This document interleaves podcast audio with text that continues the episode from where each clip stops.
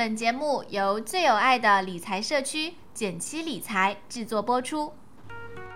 减七八也和你务实六新闻。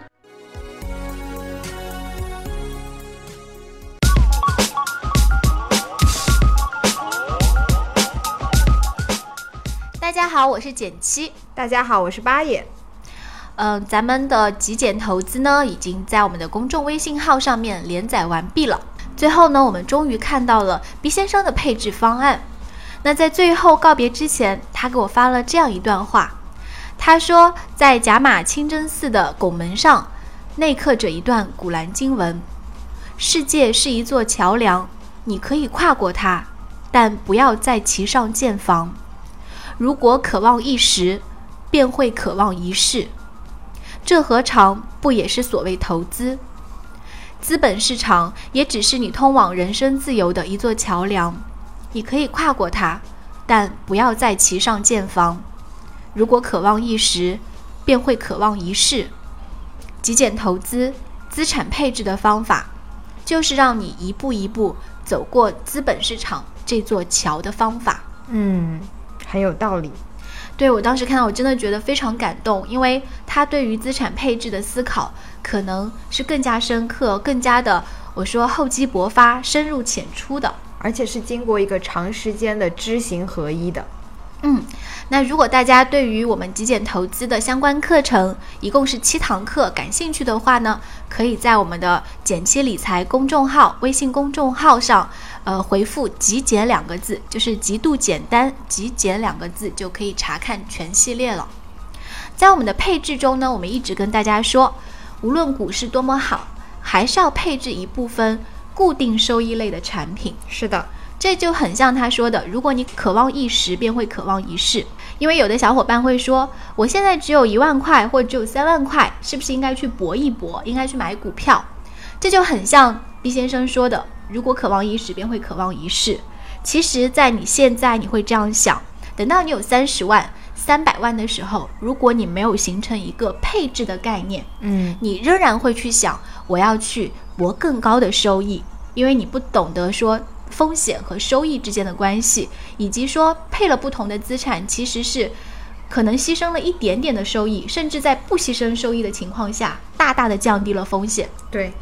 今天我们要来聊的呢，就是资产配置中非常重要的固定收益类的产品。嗯，很多人就会问啦，嗯，哪些好，对不对？一开始我们说到了债基，呃，说到了债券指数，但是还有一些，比如说银行理财产品，嗯，呃，万能险 P to P，很多人会觉得 P to P 可能他不太会选平台，或者还、嗯、还有一些疑虑。嗯，那万能险我们就觉得是非常适合小白来养金额的一个帮手。嗯，而且我觉得很多小伙伴在刚刚步入理财大门的第一步的时候，除了大家已经很习惯的货币基金之后，再选什么产品呢？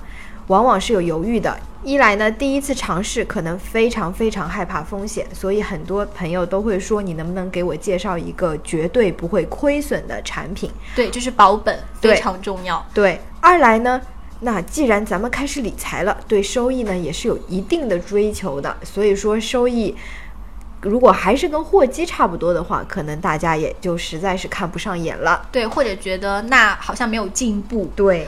所以呢，如果你想要告别呃小白理财这个帽子，对不对？想要摘掉这个帽子，其实万能险是一个好的选择。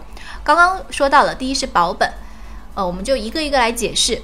首先，第一点就是因为万能险呢有百分之二点五的保底收益，未来还有可能会有百分之三点五的保底。虽然这个听上来很低，但是我们接下来会说到它实际收益其实会比这个高。呃，而这个二点五呢，给到的其实是你的一个保本保收益。就是说，你首先我们说银行破产了，嗯，你的钱有可能你的银行存款会没有，对。但是万能险如果保险公司破产了，你的钱是绝对不会没有的。对，而且呢，这个说承诺保本可不像 P to P 所谓的承诺保本，因为保险公司的这个承诺是有法律效应的。那我们再来看看收益，大家觉得诶，二点五、三点五好像完全没有吸引力。嗯，收益来看呢，我们知道在最近几年会有很多的互联网新兴的平台，它推出的我们看了一下，在二零一四年呢，都达到了百分之六以上，嗯有的呢甚至达到了六点九。对，目前还是有非常多在百分之六点九的万能险理财产品在各大平台销售。嗯，有些人会问说，保险不是应该买消费型的吗？这里就一定要澄清一个概念了。对，这里的保险呢，我们完全把它当做是理财产品来看待了。我们以前在科普的时候介绍过，保险呢从功能上看可以分成三类。保障型就是消费型保险，还有储蓄型保险，最后一类呢就是投资型保险。而这投资性保险呢，大家就可以基本忽略它的保障功能了，把它完完全全当做一款理财产品来评估就可以了。嗯，没错。呃，如果当成理财的话，那七左右的收益其实还不错了，而且它是保本，比较安全。是的，接着呢，我们就来聊一聊，那去哪里买呢？最简单的方法呢，而且也是最靠谱的方式，就是通过各大互联网平台，比如说淘宝的招财宝平台啦，陆金所的这个保险的理财，还有呢，包括京东、网易这些大平台都是有万能险的。有小伙伴跟我说，他以前买万能险被吃过亏。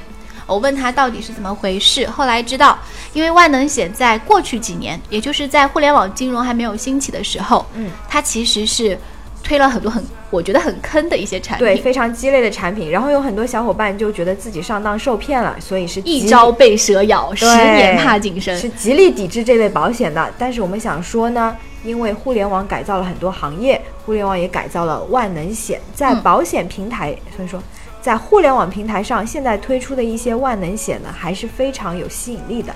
对，首先我那个小伙伴他说他被坑，首先他是买了二十年、啊十年或者二十年这样子的一个期限，是流动性对你造成了非常大的困扰。对，第二呢是，呃，如果你中间退保，其实现在的新的也是一样，就是你中间退保其实是很不划算，会亏掉很多钱的。百分之四左右。对，但是呢，我们就建议你要排好你的一个呃要用钱的一个时间。嗯，比如说你一年后要用的，那你就买一年期；三个月以后要用的，你就买三三个月期。对你不要自己去买很长，然后要用钱的时候一取出来发现亏了，然后就觉得说这个产品不好。嗯其实你自己要事先知道它的期限在哪里，然后跟你自己的这个资金状况去做一个配比。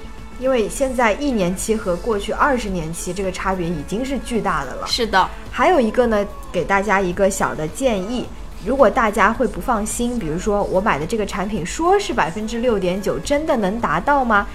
这个呢，万能险是有这样一个规则的，每一个月它都会在官网上公布上个月这款保险的实际收益情况。嗯那么你可以通过去查询一下，比如说这个平台往期发售的万能险在过去几个月中达到了怎样的收益率，来判断它达到这个预期收益率的概率。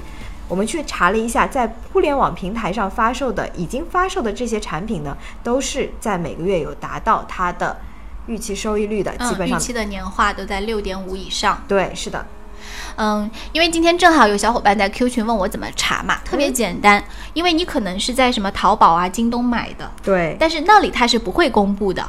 你要去搜这个名字，就这个产品它会有一个、呃叉叉叉叉什么终身寿险，然后括号万能型。或者两全保险这样子，你把这个名字放到输入框，就是搜索框里面，然后回车，然后去选择那个它的官网，就是你必须是选择到这个保险公司的官对，网你。要看清楚到底是哪一个保险公司发售了这个保险呢，是非常重要的。因为也有小伙伴，比如说是在淘宝的招财宝平台上买了一份保险，诶，跟我刚才说的并不是一款，因为不是同一个公司发售的，所以还是有一定区别的。嗯，好，那这个方法反正就是这样子：先去互联网平台找产品，然后搜这个名字，到这家保险公司的官网上去搜它的过往收益，嗯，然后确定你要买哪一款，然后再返回到互联网平台买，因为我们比较过同一个公司，它可能为了促销，对不对？对因为互联网这个营销的竞争压力很大，所以在互联网平台卖的产品的收益率可能会高那么一点点。对，可能有一些活动，有一些细微的差别。好啦，那我们今天聊到这里，最后呢，帮大家算一算，如果每个月都是存一千五，按照现在一个比较普遍的百分之六点五的预期收益来算的话，五年后你会拥有多少钱呢？你将会拥有人生的六位数，你将会拥有将近十一万哦，还是很有吸引力的哦，赶快行动起来吧！拜拜，拜拜。